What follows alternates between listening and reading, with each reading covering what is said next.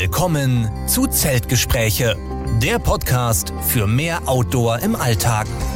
Immer montags mit Sebastian Breuer und Robert Klink. Ja, und damit herzlich willkommen zu unserer siebten Folge im Podcast Zeltgespräche, der Podcast für mehr Outdoor im Alltag. Und wie immer bin ich hier mit Sebastian. Guten Abend, Sebastian. Hi, Robert. Abend. Und heute wollen wir mal generell mit euch über das aktuelle Thema Tracking im Winter sprechen, denn hier ist es ordentlich kalt und ich glaube in München gerade sogar noch mehr. Ein bisschen Schneeprobleme da, oder? Ein äh, bisschen ist eine kleine Untertreibung. Äh, also ich werde jetzt am Wochenende selber äh, in Österreich, ich war in Kufstein und da würde ich sagen, das war jetzt, glaube ich, für mich der, so das, der größte oder stärkste Schneefall, den ich jetzt so gesehen mhm. habe. Es waren bestimmt keine Ahnung, 20 Zentimeter Neuschnee, wenn nicht sogar mehr, würde ich tippen, anstellen. Ja. Also äh, das war, da war schon ein schweres Durchkommen, ja. Da kannst du gerne gleich mal von erzählen. Hier in Essen lag bis jetzt kein Schnee. Ich glaube, im Sauerland haben wir ein bisschen halt in Winterberg, aber auf jeden Fall nicht mhm. so viel wie ihr da. Das kriegt man hier nur so ein bisschen im Radio manchmal mit. Und äh, ja, ansonsten würde ich nochmal anmerken, generell zum Podcast, der läuft ja auf YouTube und auf allen gängigen Portalen, wie ihr vielleicht schon wisst. Und mittlerweile lade ich die Folgen auf YouTube ähm, nur noch auf gelistet hoch. Also die werden nicht mehr für euch veröffentlicht. Das heißt, ihr bekommt da keine Benachrichtigung, sondern ähm, könnt jeden Montag die neuen Folgen in der Playlist dazu finden, die auch auf meiner Kanalseite zu finden ist. Und falls ihr irgendwie Kontakt mit uns aufnehmen wollt, Vorschläge geben wollt zu Themen, die wir vielleicht besprechen sollen oder auch mal Kritik oder Kommentare hinterlassen wollt, dann könnt ihr das super dort in der jeweiligen ähm, Folge kommentieren auf YouTube. Das kriege ich auf jeden Fall mit. Und ansonsten auch gerne ähm, über Instagram. Überall verlinken wir unsere beiden Instagram-Pages, auch auf Spotify. Da könnt ihr Sebastian oder mir einfach gerne mal eine DM schreiben, wenn ihr irgendwelche Anmerkungen habt. Und wir wollten uns natürlich auch schon mal für die ganzen Kommentare und Nachrichten bedanken, die ihr uns so schreibt. Da freuen wir uns immer sehr und auch die ganzen Verlinkungen, zum Beispiel vom Let's Cast Team aus unserem Podcast, jetzt schon zweimal auf Instagram empfohlen hat. Herzlichen Dank, falls ihr dazu hört. Und ja, wir freuen uns sehr, dass wir immer mehr Hörer haben, immer mehr Abonnenten und das motiviert uns natürlich jetzt auch weitere Folgen zu machen. Bald haben wir auch die 10 erreicht, heute schon Folge 7, ging auch relativ schnell, oder Sebastian? Ja, ging, ging super schnell. Also ich hatte das erst als sportlich betrachtet, dass wir tatsächlich äh, wöchentlich äh, die, die Folgen anbringen können, aber die Themen sind da und wir haben Spaß darüber zu sprechen. Also würde ich sagen, von meiner Seite aus ein voller Erfolg. Macht natürlich immer Spaß, das dann zusammen aufzunehmen. Ja, und so langsam haben wir uns auch so ein bisschen eingespielt, daran gewöhnt und für euch noch als Info, wir planen auch irgendwann in nicht definierter Zukunft mal auch ein paar Gäste einzuladen, vielleicht andere bekannte Persönlichkeiten aus einzelnen Bereichen, so was die ganzen Outdoor-Themen angeht. Mhm. Und da haben wir auch schon ein paar Ideen, werden wir euch aber noch nicht verraten, sondern erst, wenn wir die Person wirklich fest als Interviewpartner vielleicht mal im Podcast haben. Aber das wird spannend und wie gesagt, hoffen wir, dass ihr da weiter zuhört. Ja, und bevor wir mit dieser Folge generell starten, also das Thema Tracking im Winter heute, Sebastian, möchte ich dich fragen, wie war denn diesmal deine Woche und was hast du autotechnisch so angestellt? Ja, ich habe es nicht ganz zum kompletten Tracking geschafft, aber zumindest Wandern im Winter. Äh, wie ich ja vielleicht schon mal erwähnt habe, habe ich äh, davor die fünf Jahre in London gelebt und dort in die Natur zu kommen war möglich, aber ist schon noch mit einem viel größeren Aufwand verbunden. Hier in München quasi das, das Tor zu den Bergen, würde ich mal sagen. Man steigt in einen Zug, ist in einer Stunde äh, in Österreich und jetzt mit diesem super geilen Neuschnee war das äh, sehr spektakulär und äh, die kleine, das kleine Örtchen Kufstein hat ein super ähm, mittelalterliches Flair und äh, witzigerweise haben die auch in der Stadt äh, über die, ich glaube über die Kirchenorgel, während es geschneit hat, den Soundtrack von Game of Thrones gespielt. Oh, das hat dann ein, eine sehr interessante Atmosphäre hingezaubert. Ähm, da ich jetzt selber äh, nicht so gut ausgerüstet war, wir sprechen danach mal so ein bisschen über Ausrüstung. Ähm, sondern eher zivil unterwegs war, habe ich mir dann noch eine Mütze und einen Schirm gekauft, weil es wirklich sehr, sehr stark äh, geschneit hat. Ähm, und dann habe ich auch nur eine, was waren das? Ich denke mal 15 Kilometer Runde habe ich dann äh, um Kufstein rum äh, gemacht. Schon ordentlich bei den Verhältnissen auf jeden Fall. Ja, und das, das Gute ist, wenn es so stark schneit, sind noch weniger Leute unterwegs. Man ist noch ein bisschen einsamer in der Natur. Äh, es war auch sehr viel wirklich Nebel, also hatte auch was Mystisches ähm, dabei. Mhm. Und ich bin auch über Nacht äh, geblieben und äh, da habe ich mir dann ein Airbnb ausgesucht. ähm, was man auch nur zu Fuß erreichen konnte. Also man hat dann cool. noch, äh, man ist dann hat diesen Rundweg gemacht, den Kufstein, kam wieder dort aus, nimmt dann den Bus äh, und dann sieht man nur quasi so einen kleinen Weg hoch und dann bin ich auch komplett im Dunkeln dann natürlich mit dem mit der bewährten Nachtlampe dann ähm, hochgelaufen. Das war dann nochmal so drei Kilometer hoch. Bin dann noch erst am falschen Haus gewesen, wurde dann quasi von dem Besitzer noch fast weggejagt und kam dann hinterher äh, dort an ähm, und hatte dann ein kleines Zimmerchen. Da gab es auch eine Sauna. Äh, hab dann ein super Frühstück zugenommen und bin dann am nächsten Tag wieder äh, runter bei etwas besserem Wetter und auch recht guten Temperaturen. Es mhm. war auch so schon deutlich über Null, über dem Gefrierpunkt. Und dann äh, ja, ist man dann ganz entspannt runtergelaufen. Ich kenne das Örtchen jetzt gar nicht. Wie weit ist es denn von München weg und wie groß muss ich mir das denn vorstellen? Äh, ja, die Zugfahrt war eine Stunde. Ähm, ich weiß nicht genau, wie viele Kilometer das genau entfernt ist, aber relativ easy zu erreichen. Kostet auch nur mit der Bahncard dann 14 Euro, also wirklich super easy dahin zu kommen. Äh, und das Örtchen war sehr, sehr klein. Ich würde es vielleicht auf 5000 Einwohner schätzen. Mhm. Ich weiß gar nicht, ob die überhaupt Einwohner haben oder ob es nur quasi Touristen sind, die dann in dieses, in dieses Örtchen fahren. Aber ich bin da kein Österreich-Experte, vielleicht liege ich auch komplett falsch. Ähm, aber so, so erschien mir das auf jeden Fall. Ja, und ich denke mal, das Highlight dann so, weswegen die Leute da auch hinfahren, ist dann wirklich so der alte Stadtkern oder gibt es da sonst noch Besonderheiten? Ja, der wirklich alte mittelalterliche Stadtkern auf jeden Fall. Ich denke, es ist auch ein Skigebiet total. Also vor allen Dingen auch, dass man Ski, äh, Skitouren macht. Also man läuft mit den Skiern den Berg hoch. Man hat so, ein, so, eine Art Fell unter den Skiern, damit man nicht zurückrutscht. Man läuft hoch und fährt dann komplett verrückte Pisten wieder runter. Da habe ich auch ein paar Leute gesehen, die mit ihrem Hund hochgelaufen sind und dann mit dem Hund zusammen runtergefahren sind. Das Tier und der Mensch hatten, glaube ich, Spaß äh, ohne Ende. Und einfach, ja, du hast, du hast eben diese super malerische Stadt mit den Bergen drumherum, da war jetzt alles schneebedeckt. Schon eine traumhafte Landschaft. Ja? Und der Nachteil, den ich jetzt hatte, war, ich glaube, ganz klar das Schuhwerk. Ich hatte nicht mal meine Trailrunner an, sondern einfach normale, ich sag mal, Winterboots. Die hatten mhm. ein Profil, was, was, sag ich mal, äh, ja, damit konnte man schon vernünftig hochlaufen. Aber ich hatte dann nach ungefähr ja, zehn Minuten wirklich nasse Füße, weil es hat so viel geschneit. Ähm, man konnte nicht auf dem Schnee wirklich laufen, sondern man ist immer ein Stück eingesunken. Man war quasi ja. in diesem klassischen Powderschnee drin. Und äh, also wenn ich da jetzt Tracking gemacht hätte, äh, boah, das wäre vielleicht ein bisschen kritisch gewesen, dann auch dann wieder ja, am nächsten Tag. sich schon wahrscheinlich ein bisschen spezieller vorbereiten ja. müssen. Ne? Aber du wusst, wahrscheinlich wusstest du ja auch gar nicht genau, äh, was sich da jetzt so erwartet und wie die Trail-Beschaffenheiten dort aussehen.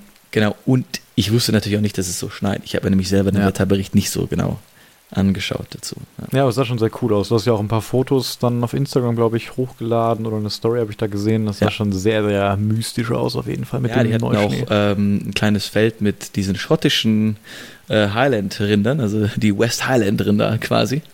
Ja, die, Ach, kennen, die kennen wir ja. Und die, das waren eben diese die mit dem schwarzen Fell und die waren dann eben in so einem starken Kontrast vor diesem weißen Schnee. Das, das sah schon echt äh, klasse aus.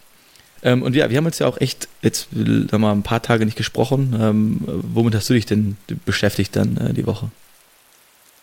Ja, die Woche war so ein bisschen bei mir eine kleine Planungswoche. Hm. Ein paar Sachen, die ich mir so für das Jahr vorgenommen habe oder auch in nächster Zeit, ähm, die habe ich mal versucht zu konkretisieren. Das erste wäre zum Beispiel, dass ich dich ja auch in München mal besuchen will und mit dir da auch ein paar Autoabenteuer erleben möchte und ja, vielleicht ja schon irgendwie nächste Woche oder die nächsten Wochen. Mhm. Mich würde auch dieser Neuschnee äh, interessieren, der da jetzt gerade so, so stark in Süddeutschland ist, weil, naja, hier haben wir nicht so viel Schnee und ich kann mir auch nicht vorstellen, dass hier noch großartig Schnee fallen wird und so einmal wirklich das Winter Wonderland äh, würde ich schon gerne noch mal sehen. Wir haben es ja schon einmal ein bisschen wenigstens auf unserer Wanderung hier an der Wupper ähm, erleben ja. können, aber das ist natürlich kein Vergleich zu dem, was ihr da gerade in München habt. Deswegen äh, bin ich mal gespannt, ob das irgendwie klappt bei uns beiden, ob das stattfindet. Ansonsten habe ich mich dazu entschlossen, mit Philipp mal wieder den Rheinsteigern zu gehen. Dort fehlen uns ja noch zwei Etappen und wir ja. hatten uns als Herausforderung gesetzt, dass wir das in einem Jahr fertig machen und immer nur am Wochenende, also extra keinen Urlaub dafür zu nehmen. Und wir haben damit letztes Jahr, ich glaube im April oder Mai angefangen und jetzt haben wir überlegt, ob wir dann eben noch eine Etappe machen, weswegen das Thema Tracking im Winter noch mal ein bisschen aktueller für mich wurde, mhm. nämlich die Frage, was ich da auch so anpassen müsste vielleicht und welche Temperaturen wir da genau haben und ja, man muss da schon ein paar Sachen wirklich gesondert beachten, wenn man mit Temperaturen vielleicht sogar von unter minus 5 Grad rechnet. Ja. Und ähm, mit Schneefall. Aber dazu gleich mehr. Auf jeden Fall ist das so eine Geschichte, die wir jetzt geplant haben, vielleicht für den Februar. Konkret haben wir da noch nichts gemacht. Naja, und ansonsten habe ich wie immer meine, meine Wanderungen täglich gemacht. Äh, Freitag habe ich die nicht gemacht, weswegen ich dann jeweils Samstag und Sonntag ein paar längere Touren gemacht habe. Am Samstag ähm, habe ich eine kleine Runde gelaufen, die ich so selber geplant habe. Da wollte ich mal versuchen, nicht ganz im Essener Süden, sondern eher so im Südosten, würde ich sagen, ähm, eine Route zu bauen, die durch verschiedene Grünflächen wirklich innerhalb der einzelnen Stadtteile geht. Mhm. Und ähm, die geht 10 Kilometer und die geht da durch Parkanlagen, Friedhöfe, so ein bisschen an der Ruhe vorbei. Also überraschend äh, viele Grünanteile dafür, dass man eigentlich nur durch die Stadt läuft. Und das war so der Gedanke, den ich mir bei der Planung der Route gemacht habe. Das macht mir immer Spaß, so ein bisschen am ja. PC dann so Routen zu planen und die dann selber zum ersten Mal zu laufen. Und die war auch echt schön. Also bin auf 10 Kilometer gelaufen. Und dann hatte ich eigentlich vor, noch ähm, mit dem Van eine Nacht rauszufahren, so eine kleine Wintercamping-Nacht nochmal, vor allem mit dem Gedanken, um für den Rheinsteig zu schauen, ob ich meinen Kilt und meinen Sommerschlafsack, den Nile 10T, den ich auch schon mal vorgestellt habe, ineinander kombinieren kann, um eventuell auch für Temperaturen von unter minus 4 Grad gewappnet zu sein. Theoretisch in der Wärmeleistung sollte das dann sich addieren, also deutlich wärmer sein. Ich weiß nur nicht, ob das so vom Fußraum und vom Platz her passt. Mhm. Und das wollte ich dann eben im Aufstelldach mal prüfen. Hat dann zeitlich aber doch nicht mehr geklappt. Deswegen werde ich das wahrscheinlich mal ganz spontan die Woche irgendwie versuchen. Wenn eine besonders kalte Nacht ansteht, kann ich das auch gerne mal in der Woche machen und danach ganz normal arbeiten. Und ja, ansonsten habe ich heute noch eine Wanderung unternommen die ist so eine kleine Traditionswanderung, die ich auch mhm. so einmal im Jahr mache und auch die letzten zwei Jahre immer im Januar gemacht habe. Und das ist eben eine Wanderung äh, von hier, von Essen bis nach Gladbeck, also meiner Heimatstadt, da wo du auch herkommst. Ja. Und äh, ich besuche da quasi meine Eltern zu Fuß. Und normal fährt man die Strecke natürlich, wie du weißt, mit dem Auto. Dann kann sie aber auch in 17 Kilometern laufen. Und der Weg von Essen zu Gladbeck ist auch natürlich quer durchs Ruhrgebiet, also sehr stark gebau, bebaut und du läufst da wirklich nur durch ähm, bewohnte Gebiete. Aber ich habe da eine Route gefunden, die auch dann relativ grün ist, also man durch ehemalige Zechen läuft und Parkanlagen. Also man kann da nicht viel Natur erwarten. Aber ich finde, trotz allem ist es im Januar immer noch eine sehr schöne, ähm, eine sehr schöne Runde. Und ich habe mir heute auch wieder gedacht, dass wir eigentlich hier im Teil von Deutschland theoretisch sehr, sehr schöne Natur haben, die natürlich jetzt Großteil im Ruhrgebiet bebaut ist, aber wenn du da mal wirklich so einzelne Flächen siehst, die erhalten sind, dann triffst du da auf überraschend schöne Flecke. Und mhm. zum Beispiel gibt es auf dem Stück einen sehr, sehr dicht bewachsenen Birkenwald, wo wirklich riesige Birken stehen, die unten mit Moos bewachsen sind. Und das halt wirklich hinter so einem Industriegebiet. Also das ist immer sehr verwunderlich, dieser ganze Kontrast. Viele sprechen ja auch hier immer von Industriekultur und dieser Industrieromantik. Ich bin da jetzt nicht so ein großer Fan von. Also ich finde eher die Natur schön als jetzt mhm. das Menschengemachte. Aber der Kontrast dabei, den finde ich eigentlich doch sehr schön. Und das war auch so ein kleines Mikroabenteuer, weil wie gesagt bin ich die Route schon zweimal gelaufen, jetzt nächstes, jedes Jahr einmal. Aber heute war es so, dass große Teile meiner bekannten Routen äh, durch eine Baustelle gesperrt war. Und dann musste ich spontan umdisponieren, kleine abenteuerliche Wege nehmen. Ich musste auch einmal durch so einen kleinen Baustellenzaun mich begeben, äh, weil ich sonst wirklich einen Kilometer langen Umweg machen musste. Aber ja, die Anzeige ist raus, ne? Ja, genau, Anzeige ist raus. Naja, auf jeden Fall äh, habe ich den Weg dann trotz der Umwege noch ganz gut zu Ende gebracht. Habe mich auch wieder relativ gut beeilt, würde ich sagen. So zweieinhalb Stunden so für, für 17 Kilometer, aber war dann ein bisschen länger mit den ganzen Umwegen. Ja, und ansonsten die Woche, falls ihr das gesehen habt, habe ich noch ein neues Video veröffentlicht über Tracking, Navigation. Und äh, da erkläre ich zum Beispiel, wie ich mit einer Smartwatch navigiere, welches Backup ich immer dabei haben sollte, wie das mit GPS-Geräten, mit Karten ist, mit Smartphone-Apps, also diese ganzen Themen und welche Lösungen man da so hat. Wenn ihr da Interesse habt, könnt ihr gerne mal reinschauen.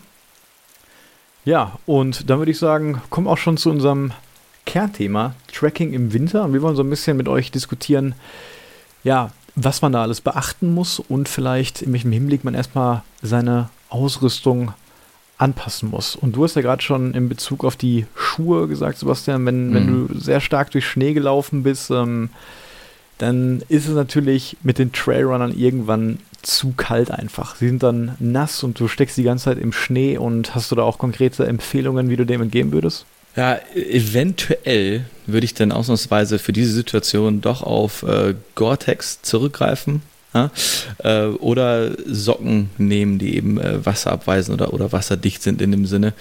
Vielleicht dann daraus noch äh, eine Kombination mit verschiedenen Gators äh, machen. Und ich denke, dann damit kommt man schon viel weiter und äh, hat dann auch einfach den Komfort einem ist natürlich nicht kalt am restlichen Körper, aber sobald die Füße wirklich mhm. kalt, nass sind, dann, dann geht so minimal auch äh, der Spaß verloren. Und gerade wenn man dann auch, wie gesagt, mit Tracking, dass man auch übernachtet dann in, in einem Zelt, äh, dann hätte man natürlich gerne warme Füße, auch vor allen Dingen, wenn man dann am nächsten Morgen ähm, ja. äh, weiter Das ist natürlich ein, ein, riesiges Problem, wenn du dann ja. einmal die Füße nass hast und die Schuhe nass sind und mhm. du kriegst ja bei der Kälte und im Winter nicht mehr trocken. Also sehr, sehr schwer. Wenn äh, du im Sommer läufst, dann trocknen die ja schon teilweise durch die Hitze, die vom Fuß ausgeht mhm. beim Laufen. Aber so ja auf keinen Fall. Und wenn die nass sind ja. und dann beim Schlafen auch noch draußen stehen, vorm Zelt, dann sind die auch steinhart morgens. Und natürlich hast du ja auch zwei Paar Socken bei. Wenn du dann schlafen gehst, ziehst du dann hoffentlich die relativ warmen und trocken gebliebenen Socken aus deinem mhm. Liner im Rucksack an, damit du halt ja nachts nicht frierst und die Socken, die du dann Bayers, wenn du die in deine Wanderschuhe packst, dann sind die morgens steinhart und du kannst die erstmal nicht anziehen, bis sie aufgetaut sind. Ja. Und um dem zu entgehen, ist ein guter Tipp, die Socken nach dem Ausziehen mit in den Schlafsack zu nehmen. Es ist vielleicht erstmal ein bisschen klamm, ein bisschen nass, ein bisschen kalt, ja. aber die trocknen wirklich über Nacht und sind dann morgens warm und nicht gefroren. Und das würde sich gegebenenfalls auch für einen kleinen Teil eurer Wasservorräte anbieten, wenn man eine kleine PET-Flasche hat, die man dann vielleicht auch morgens braucht, um direkt was zu trinken, um sich die Zähne zu putzen, kann man die auch mit in den Schlafsack nehmen, damit das eben nicht komplett gefriert. Bei den Wanderschuhen ist natürlich äh, nicht so schön, wenn die dann dreckig mit in den Schlafsack kommen. Man könnte versuchen, die wenigstens ins Zelt zu packen, an den Körper ran, aber ich glaube eigentlich, egal, sobald es aus dem Schlafsack raus ist, wird es gefrieren und dann kalt sein. Ich glaube, da kann man nicht wirklich dem entgehen, dass dann die Wanderschuhe ähm, ja irgendwie nass bleiben oder sogar einfrieren. Ja. Aber was man sonst noch, wo wir gerade bei den PT-Flaschen sind, machen kann, wenn man feststellt, dass es vielleicht trotz dem ganzen Equipment, was man sich für den Winter ausgesucht hat, noch zu kalt ist, nachts, dann hat man, ich würde sagen, man macht das meistens im Notfall die Möglichkeit, sich noch Wasser aufzukochen und das in seine Trinkflasche reinzufüllen und die quasi als Wärmflasche mitzunehmen. Und in einem Schlafsack bleibt ein heißes Getränk oder eine heiße Flasche auch überraschend lange warm und man hat schon echt ich würde fast sagen, zwei bis vier Stunden eine sehr gute Hitze. Das kann man zur Not ja auch mhm. mehrmals machen. Das Problem ist, gerade wenn wir mit diesen ultraleichten PET-Supermarktflaschen laufen, die sind schon ein bisschen wärmefest, aber ich kann da kein kochendes Wasser reinfüllen. Zumindest kann ich das oder sollte das nur einmal machen, weil danach soll ich die vorzugsweise wegwerfen. Wenn sich da die ganzen Chemikalien bei sehr, sehr heißem Wasser lösen, dann möchte ich da ungern raus trinken. Ich denke, dass bis 40 Grad, das ist auch bei anderen ähm, Kunststoffen so, ist das völlig safe. Also zur Not kann ich auch mit lauwarmem Wasser 40 Grad das da reinpacken, dann sollte sich die Flasche nicht verziehen und da auch nichts irgendwie rausgehen. Im Notfall würde ich dann ein bisschen mehr machen, aber gucken, dass ich die Flasche dann zumindest ähm, sehr, sehr gut ausspüle. Aber wenn ich da wirklich kochendes Wasser reinmache, habe ich natürlich auch die Gefahr, dass sie mir im Fla Schlafsack aufgeht auf einmal und kaputt geht. Und dann ja. ist natürlich äh, extremer Ärger vorprogrammiert ja. auf jeden Fall. Ansonsten könnte man darüber nachdenken, wenn man das Prinzip wirklich mag und sich vor dem Schlafengehen was aufkochen will, so als Wärmflasche, dass man in dem Fall einfach äh, so eine Flask mitnimmt. Also eine, eine, Trinkflasche, die vielleicht aus Titan oder Aluminium ist, die dann dementsprechend natürlich viel mehr wiegt, aber für diesen Zweck dann einem dann extra Wärme spendet. Ich, ich meine auch in, oder wie viel Grad hatten wir denn in Schweden in den schlimmsten Nächten? Was hatten wir da? Minus eins, minus wir hatten zwei ja vielleicht? Nie, ähm, in den schlimmsten Nächten nie Internet kein Thermometer. Ja. Es war alles eine Spekulation. Ich habe letztens übrigens nochmal unser Video geschaut und da sage mhm. ich dann an der Stelle, ich habe, wir dachten, dass es so knapp unterm Gefrierpunkt war, aber wenn ich mir das so angucke, also ich, ich glaube in der einen Nacht, ähm, wo ich das Zelt dann noch mehrmals wieder aufbauen musste, waren es schon minus 2, minus 3, minus 4. Auf jeden Fall war es nicht unter minus 4, weil sonst hätten wir gefroren hätten wir mehr Schlafequipment ja. und das haben wir eigentlich nicht. Ja, ich kann mich noch sehr äh, lebhaft daran erinnern, als du, ich glaube, nach dem dritten Mal den Stein wieder äh, arretieren, als du wieder ins Zelt kamst und äh, wirklich sehr unterkühlt warst. Man muss ja auch immer unterscheiden zwischen der Temperatur, die man jetzt misst und die, die man fühlt durch den Wind, mhm. der, durch, durch den Schnee, Klar, der so ja. schräg immer geweht ist. Also äh, das war auf jeden Fall äh, kein Zuckerschlecken da. Äh, was bei uns ja gut geklappt hat, war auch das, ähm, das Essen kurz vorm Schlafengehen. Ja? Oh ja, stimmt. Äh, weil wir ja sehr ähm, kalorienhaltig gegessen haben.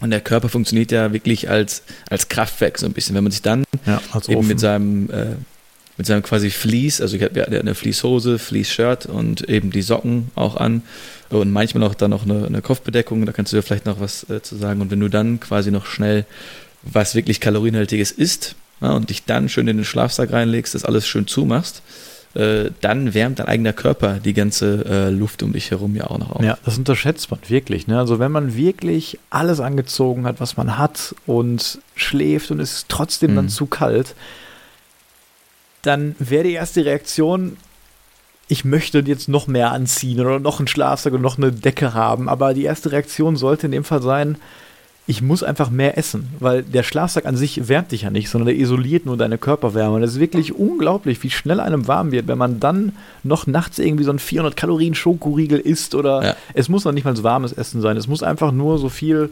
Kalorien haben, wie es geht. Und dann merkt man wirklich nach einer halben Stunde bis Stunde, wie der Körper anfängt zu arbeiten, die Kalorien verbrennt, wieder Wärme produziert und dann auf einmal es wieder sehr, sehr warm ist. Deswegen auch ein Tipp, gut angesprochen, vorm Schlafen gehen, ähm, direkt essen und am besten so viel Kalorien wie es geht. Was man mit Röstzwiebeln übrigens noch sehr, sehr gut verfeinern kann. Also ja. wir haben ja diese Track-and-Eat-Fertigmahlzeiten meistens und haben da in Schweden zumindest immer noch, ich würde sagen, so 30, 40 Gramm an Röstzwiebeln reingepackt. Einerseits, weil es ja. so ein bisschen gewürzter schmeckt, wegen einem Salzgehalt aber auch weil Röstzwiebeln 600 Kalorien auf 100 Gramm haben ja. und das nochmal dann dem Körper extra Energie gibt. Nur du hast gelernt, dass man auch nicht zu viel davon essen sollte, oder?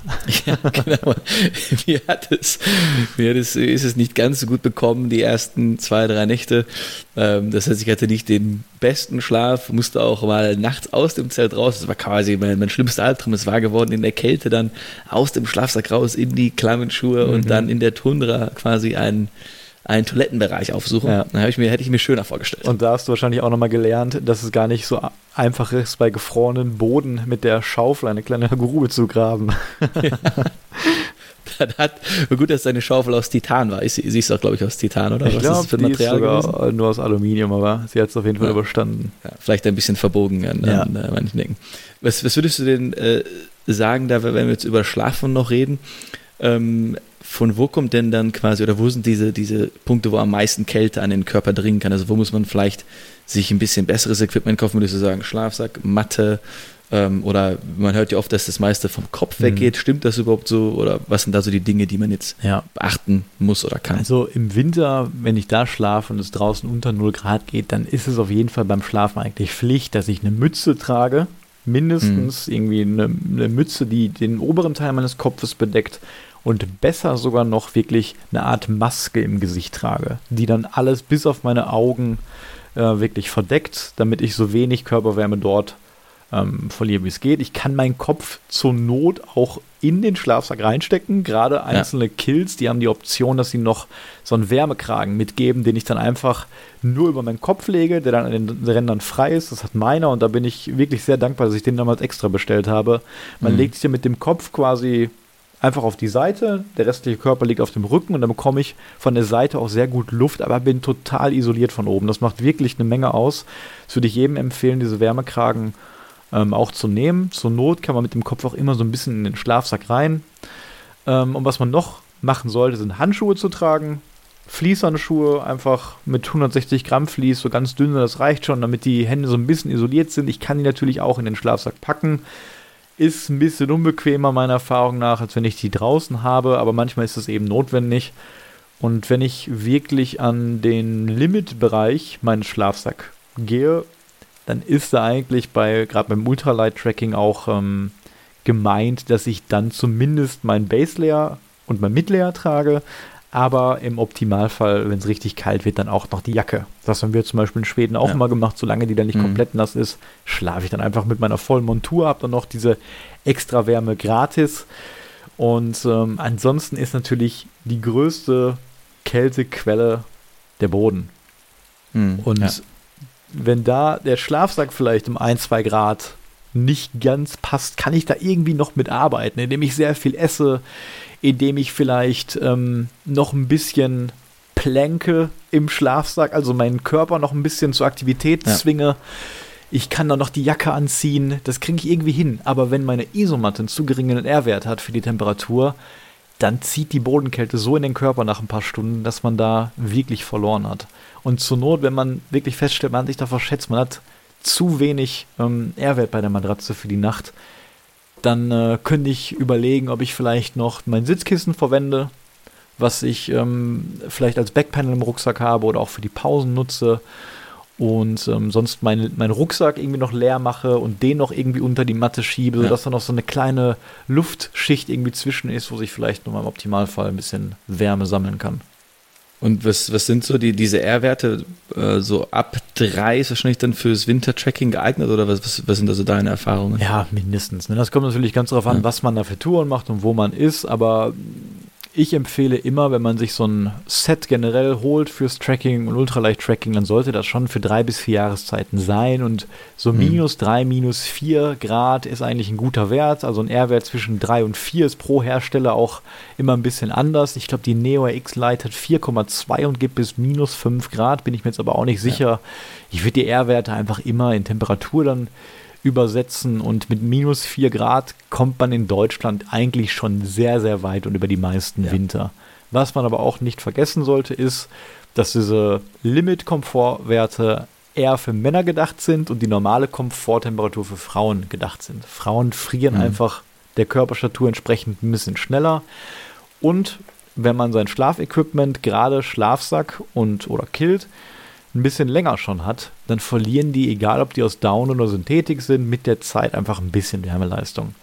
Mhm. Man spricht da von ein bis zwei Grad pro Jahr, wenn man wirklich die intensiv nutzt. Das kann mal mehr und mal weniger sein. Ich würde jetzt einen Kilt, den ich schon drei Saisons lang benutzt habe, ähm, ein bisschen schwächer einschätzen. Und so auch bei meinem. Also wenn jetzt eine Nacht ansteht, die minus vier ist und deswegen nochmal auf den Rheinsteig zurückzukommen, denn momentan ist es da beim Rheinsteig so kalt, hm. dann würde ich meinem Kilt, der eigentlich bis minus 4 ist, jetzt nicht mehr vollständig zutrauen, dass ich da eine sehr angenehme Nacht habe. Und da ja. kommen wir zu dem Thema, wie wir vielleicht Equipment, das wir so im Sommer benutzen oder in den drei Jahreszeiten, auch im Winter benutzen können, ohne uns extra für den Winter neues Equipment holen zu müssen. Und bei mir ist das so, ich habe Bevor ich mir den Kilt geholt habe, hatte ich einfach einen ganz kleinen Sommerschlafsack. Wie gesagt, den 10T von Niley, den empfehle ich auch zum Beispiel in meinem Video über Budget Ultraleicht Artikel. Der kostet 30 Euro, wie knapp unter einem Kilo und hat eine Komforttemperatur von 10 und eine Limit-Temperatur von 5 Grad. Ja. Und da ist es eben super, wenn ich dann Nächte erwarte, die unter minus 5 sind, versuche ich die beiden eben ineinander zu legen. Und selbst wenn man so einen ganz kleinen Hüttenschlafsack oder sowas ähnliches hat, kann man den auch noch mit in den Schlafsack tun und dann so ein paar mehr Grad zu haben. Und wie kann ich mir das vorstellen? Kann man dann einfach die, die beiden Komfort- oder Limittemperaturen dann addieren oder wie, wie wird man dann quasi dann auf die Rechnung kommen, wie weit man dann das quasi ausreizen kann damit? Oder gibt es irgendwelche ja, Schätzwerte dazu? Also beim R-Wert, bei den Isomatten funktioniert das Prinzip natürlich genauso. Wenn ich eine Isomatte ja. habe, zum Beispiel eine luftbasierte, dann kann ich da mhm. dann auch noch eine panelbasierte, wie die Z-Lite zum Beispiel, legen. Und die R-Werte, die lassen sich schon dann fast eins zu eins addieren. Mhm. So, bei den Schlafsäcken kann ich die Rechnung natürlich nicht so einfach machen. Ne? Minus 4 ja. Grad Limit und 5 Grad Limit, da kommt irgendwie was Doofes bei raus.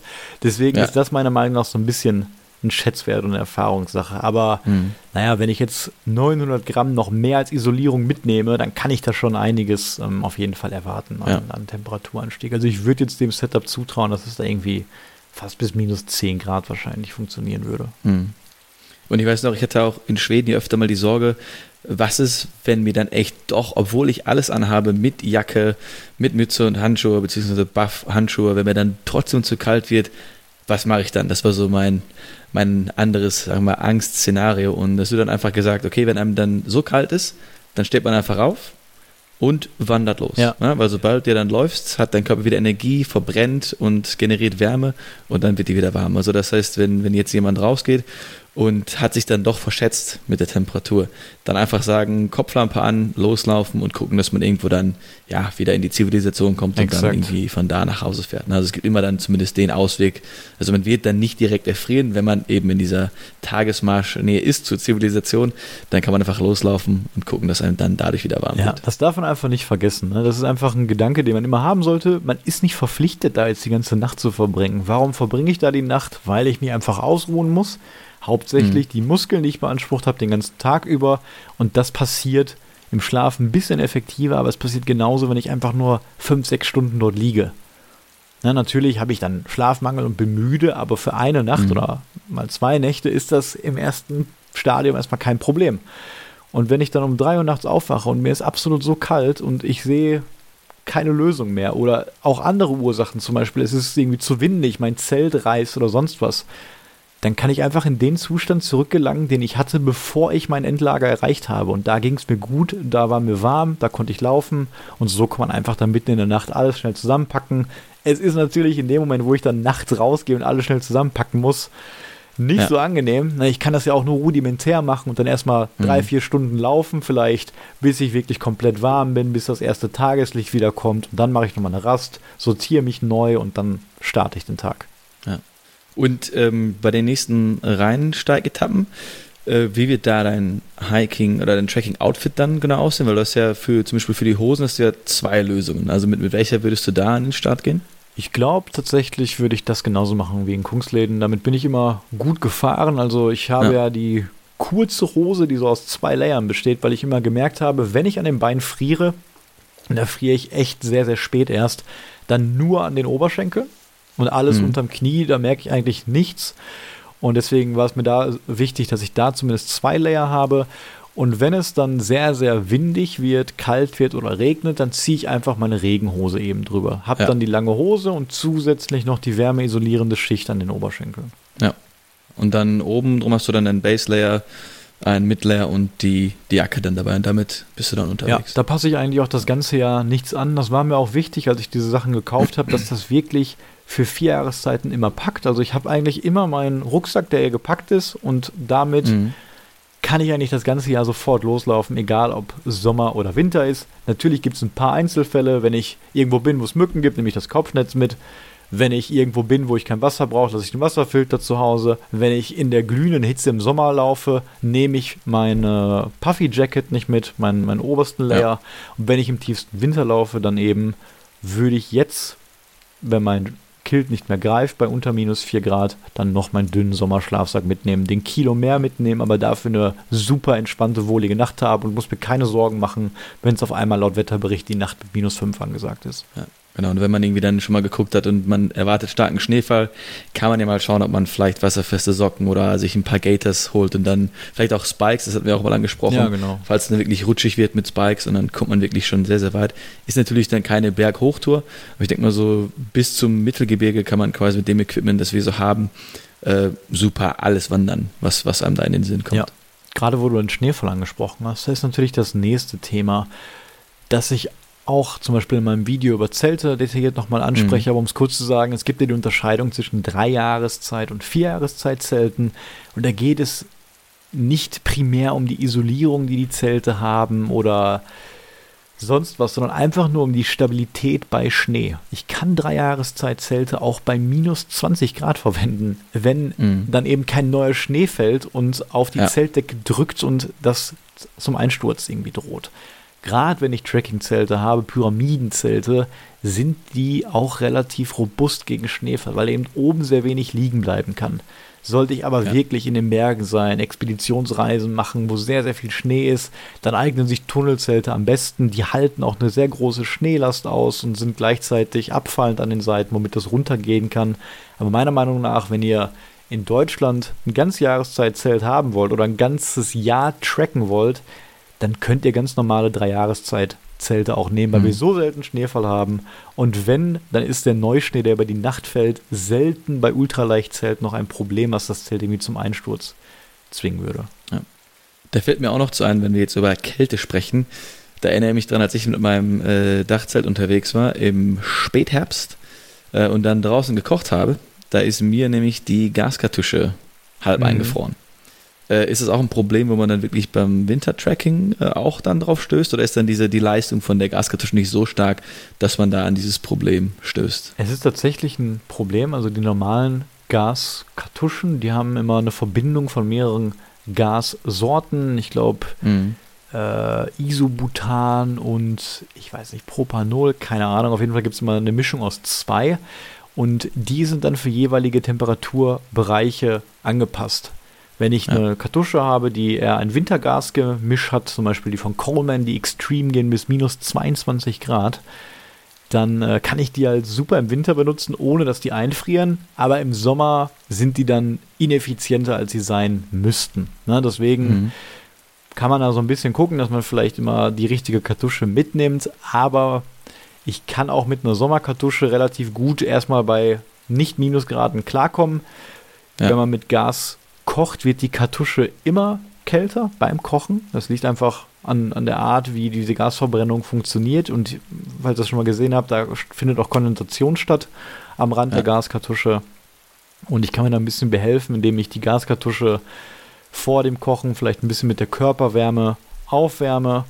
Und ähm, naja, wenn ich dann koche, wird wahrscheinlich die Wärmeleistung erst ein bisschen sehr wenig sein, wenn es sehr kalt ist. Umso länger ich die dann anhab, wird sie noch kälter und dann vielleicht, ähm, weil sich das Gas, glaube ich, dann unten absetzt mit mehr Kälte, kann es schon mal sein, dass die Flamme dann komplett erlischt. Aber dann würde ich die einfach ausmachen, versuchen sie wieder ein bisschen aufzuwärmen, ein bisschen zu Ja. schütteln. Ähm, ja, ist ein bisschen blöd, aber mit einer Coleman-Gaskartusche zum Beispiel mit minus 22 Grad wäre man dann auf jeden Fall auf der sicheren Seite. Ja, also da wird man dann vielleicht schon äh, vielleicht ein Sommerequipment, ein Winterequipment haben, wenn man dann verschiedene Gaskartuschen. Ja, oder zur Not einfach auf andere Brennstoffarten im Winter zurückgreifen. S-Bit funktioniert genauso, ist vielleicht ein bisschen schwieriger anzukriegen, aber Spiritus Mhm. oder sowas ähm, geht auf jeden Fall auch. Genau, wir haben ja in Wuppertal den, den Kaffee mit deinem S-Bit-Kocher gemacht. Ja, genau. gerade. Und wenn wir gerade beim, beim Kochen sind, ähm, das Thema Wasser ist ja wahrscheinlich dann, wenn ganz viel Schnee liegt, gar kein Thema. Also kann man quasi bedenkenlos sich einfach Schnee nehmen, aufkochen und man hat dann Wasser äh, bereit oder muss man da auch irgendwas beachten? Habe ich selber noch nie gemacht, ist aber natürlich jetzt im Notfall eine sehr gute Lösung. Ich kann Schnee als Wasserquelle benutzen. Mhm. Vielleicht, je nachdem, wo ich da bin, würde ich da den Regen vielleicht nicht direkt trinken wollen. Man kann Regenwasser natürlich Ja. auch filtern. Ich bin jetzt auch kein Experte, in welcher Region ich da jetzt Regenwasser gut trinken kann und wo nicht. Ich würde jedoch nicht Schnee schmelzen und trinken, der jetzt vielleicht schon länger liegt, sondern eher dann Neuschnee. Ja. Ähm, aber im Winter, wenn ich da aus einem Bach trinke, ist das nichts anderes als 90 Prozent geschmolzener Schnee. Also von daher Ja. sehe ich da erstmal so kein Problem. Alles klar. Und ansonsten ist das Tracking im Winter natürlich auch an sich eine ganz andere Erfahrung. Ich habe ganz andere Vegetation, ganz andere Gegebenheiten und ich finde das eigentlich auch immer auf einer Seite spannend, auf der anderen manchmal auch ein bisschen negativer. Wie siehst du das? Ja, ich denke mal, es hat äh, wie viele Sachen eben positive und negative Seiten. Ich finde natürlich auch das Geräusch einfach sehr schön, wenn man auf dem Schnee zum Beispiel läuft im Winter. Und natürlich sieht die, sieht die Landschaft komplett anders aus. Ein paar äh, negative Seiten ist natürlich, dass die Tage kürzer sind. Es wird also Mhm. früher dunkel, man, man läuft generell kürzere Etappen. Man kann natürlich dann noch mit der Kopflampe ein bisschen weiterlaufen. Ist natürlich dann immer ein bisschen die Gefahr, dass man vielleicht doch eine Kreuzung nicht richtig mitnimmt oder da irgendwas falsch macht oder, oder falsch, falsch abbiegt. Ähm, das heißt, man will vielleicht schon relativ früh dann das Lager aufschlagen, dann ein paar Stunden im Zelt verbringen. Man kann natürlich dann schön ein paar Podcasts hören zum Beispiel oder, oder Zeltgespräche äh, das wäre die führen. perfekte Situation, ne? Perfekte Situation, äh, aber es ist halt auch eine, irgendwie die, die, es hat einfach einen sehr interessanten Flair. Das ist irgendwie noch stiller draußen. Man läuft durch Mhm. diese stille, äh, weiße Landschaft. Also ich persönlich finde es sehr schön. Natürlich finde ich eigentlich das Sommertracking ein bisschen besser mit den ganzen knalligen grünen Farben, aber das Wintertracking hat, ist natürlich auch super und die meisten Leute sind einfach drin im Winter. Ne? Man, man arbeitet dann, es wird dunkel und dann sitzt man zu Hause, schaut noch eine Serie und das war's dann. Deswegen finde ich es gerade im Winter nochmal toll, wenn man es dann wirklich aufrafft und trotzdem eben rausgeht und äh, da die, die Abenteuer lebt. In, Im Kungsläden hatten wir natürlich nicht das Problem, da waren wir nördlich des Polarkreises, wir hatten also ähm, 24 Stunden Helligkeit, wir konnten quasi den ganzen langen Tag durchlaufen. Wir sind ja teilweise sogar bei den Etappen dann erst um 12 ja. Uhr irgendwo angekommen und es war noch relativ hell, wir konnten noch ganz entspannt essen. Ähm, da war natürlich wirklich die Schwierigkeit, den Rhythmus wieder in mhm. den Körper reinzukriegen, dass man dann schlafen muss, wenn man ja unsere Buffs quasi als Augenbinde benutzt, um da so ein bisschen Dunkelheit äh, reinzukriegen, aber einfach eine sehr, eine sehr spannende Umstellung. Ja, das war natürlich ein großer Vorteil, dass es da immer hell war, weil man hat natürlich, wie du schon sagst, auch mit der Kopflampe die Möglichkeit, im Dunkeln zu laufen hier. Mhm. Aber du musst dann im Dunkeln aufbauen, im Dunkeln kochen, ja. im Dunkeln vor allem deinen Schlafplatz finden, wenn der ungewiss ist. Und das ist natürlich dann immer ein bisschen blöd. Also man möchte ja eigentlich immer noch ankommen, wenn ein bisschen Restlicht da ist, wenn man vor allem noch was suchen muss. Und da hatten wir das Problem ja gar nicht mit den mhm. Schlafplätzen. Dann konnten wir um 12 Uhr auch noch was finden. Ich erinnere mich auch noch, dass wir den einen Tag, wo wir wirklich um 12 ankamen mit der mega langen Etappe und dann runter sind zu dem See und dann kam noch, glaube ich, der Host dieses äh, Campgrounds dann nachts aus seinem Häuschen raus und ist quasi ja. nachts auf die Toilette gegangen und hat uns dann gesehen und meinte, ja, was macht ihr denn hier noch um die Zeit? Ne? Und für uns war es halt irgendwie jetzt noch gefühlt so mitten am Tag und mitten an der Wanderung und der ganze Campingplatz dort hat äh, schon geschlafen. Ja, das war, glaube ich, einer der oder der heftigste Tag für mich. Ich glaube, da sind wir durch das Tal erst gelaufen, in dem diese super starken, also für mich die stärksten Winde, die ich so erlebt habe, waren, wo wir ja auch mit unseren Ponchos dann ein bisschen zu kämpfen hatten äh, glaube ich. Und dann kamen wir so ein bisschen in ein ruhigeres Gefilde. Wir hatten ein bisschen Wald wieder, kamen dann an einen anderen Campground, der super schön an so einem See gelegen war. Und ich dachte eigentlich, ah, da äh, haben wir in so einer Nachtlager. Und dann sehe ich auf dem Schild, oh, noch neun ja. Kilometer bis zu der eigentlichen das Station. Das war der falsche See.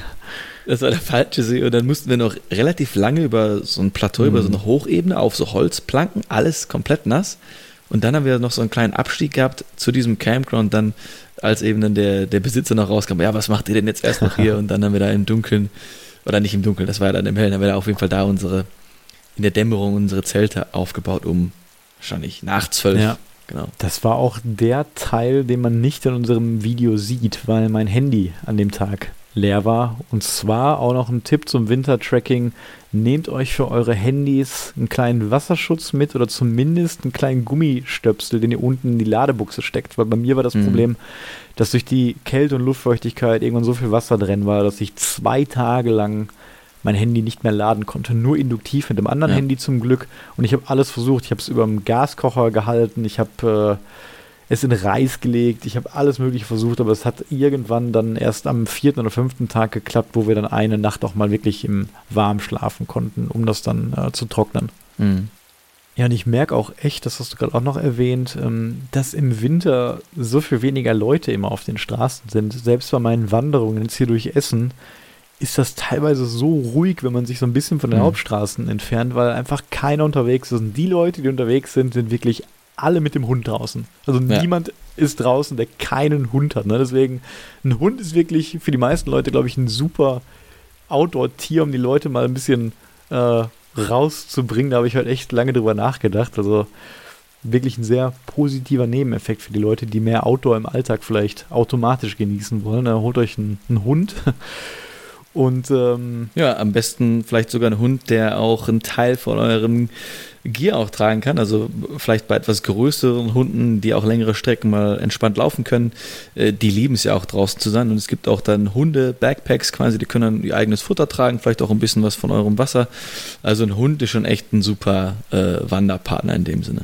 Ja, ist der perfekte Tracking-Partner. Und es gibt ja. auch ähm, auf YouTube, ich weiß nicht mehr, wie der Kanal heißt, aber da gibt es zahlreiche Leute auch, die mit dem Hund wirklich auch Wintertracking machen und wo der Hund dann auch einen eigenen Schlafsack hat. Und das ist halt echt toll. Du hast dann immer einen Buddy natürlich abends in deinem Lager, der dann auch sich, wenn er das bisschen vielleicht gelernt hat, sich in den Schlafsack mhm. verzieht. Und naja, Hunde sind mit dem Fell wahrscheinlich auch immer besser ausgestattet als wir Menschen für die kalten Temperaturen. Ja. Und äh, du riechst wahrscheinlich genauso schlimm wie der Hund. Also für mich ist das jetzt kein Unterschied, wen ich jetzt äh, dabei habe. Dann kannst du mich ja nächstes Mal ersetzen durch den Hund ja. deiner Wahl. ja, ich habe auch jetzt langsam gemerkt, dass die Tage auch wieder ein bisschen länger werden, weil eins der Features, die ich auch jetzt bei meiner neuen Garmin-Uhr habe, ist, dass es immer, immer anzeigt, wann es Sonnenaufgang ist, wann es Sonnenuntergang ist, schaue ich jeden mhm. Morgen drauf und ich würde sagen, fast jeden Tag ist es gerade so eine Minute länger. Und jetzt gerade ist es wirklich schon kurz vor sechs, meine ich, die Dämmerung. Also man merkt schon wieder, die Tage werden länger und das spoilert natürlich immer so ein bisschen den Frühling. Ja. Und ich achte jetzt mal wirklich drauf, vor allem weil ich jetzt auch dieses Jahr jeden Tag meine Wanderung mache, jeden Tag draußen bin, jeden Tag im Wald bin und auch mit diesen fünf Routen immer jeden Tag das gleiche sehe. Da will ich mal wirklich bewusst darauf achten, ob ich die Veränderung wahrnehmen kann, wie vielleicht langsam sich irgendwann im März dann die Knospen bilden ne? und das ganze Laub vielleicht noch ein bisschen äh, ja, mehr sich dem Erdreich wieder angrenzt und ja. äh, dann die ersten Blätter kommen. Also auf den Frühling freue ich mich wirklich total. Letztes Jahr, die erste Tracking-Tour war der Rheinsteig und das war phänomenal. Ich weiß noch eine Szene, die ist auch im Video zu sehen, da laufen wir wirklich so 150 Meter am Rhein entlang und da war eine Allee wirklich mit riesigen Kastanienbäumen mhm. und die hatten so eine neongrün-gelbe Farbe im Frühling. Das war wirklich unglaublich. Also super schön, auch den Rheinsteig im, im Frühling zu sehen und natürlich die, die Natur allgemein. Ja. ja, für mich ist, glaube ich, der Frühling fast wahrscheinlich sogar der Lieblingsjahreszeit. Jahreszeit ist es noch nicht zu warm, es ist super schön grün und natürlich, was ich immer gerne sage, die Tiere kommen auch äh, wieder raus, man hört eben das ja. Vogelgezwitscher natürlich.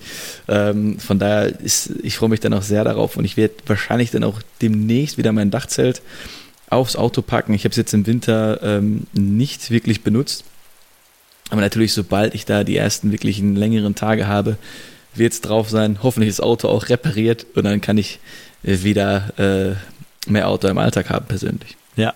Und mit dieser schönen Aussicht auf den Frühling würde ich auch sagen, beenden wir diese Folge. Wir haben heute den 23. und das heißt, nächste Woche wäre dann die letzte Folge, die wir noch im Januar haben und dann geht es auch schon wieder mit dem kurzen Februar weiter und soweit mhm. ist es dann ja auch nicht mehr bis zum März. Ja, und damit, Sebastian, wünsche ich dir eine schöne nächste Woche. Ich hoffe, dass wir uns in München vielleicht in den nächsten Wochen oder am nächsten Wochenende vielleicht sogar mal sehen. Mal gucken, wie das alles wird. Und ja, ansonsten bis dann. Bis dann. Auf Wiederhören. Ciao. Ciao.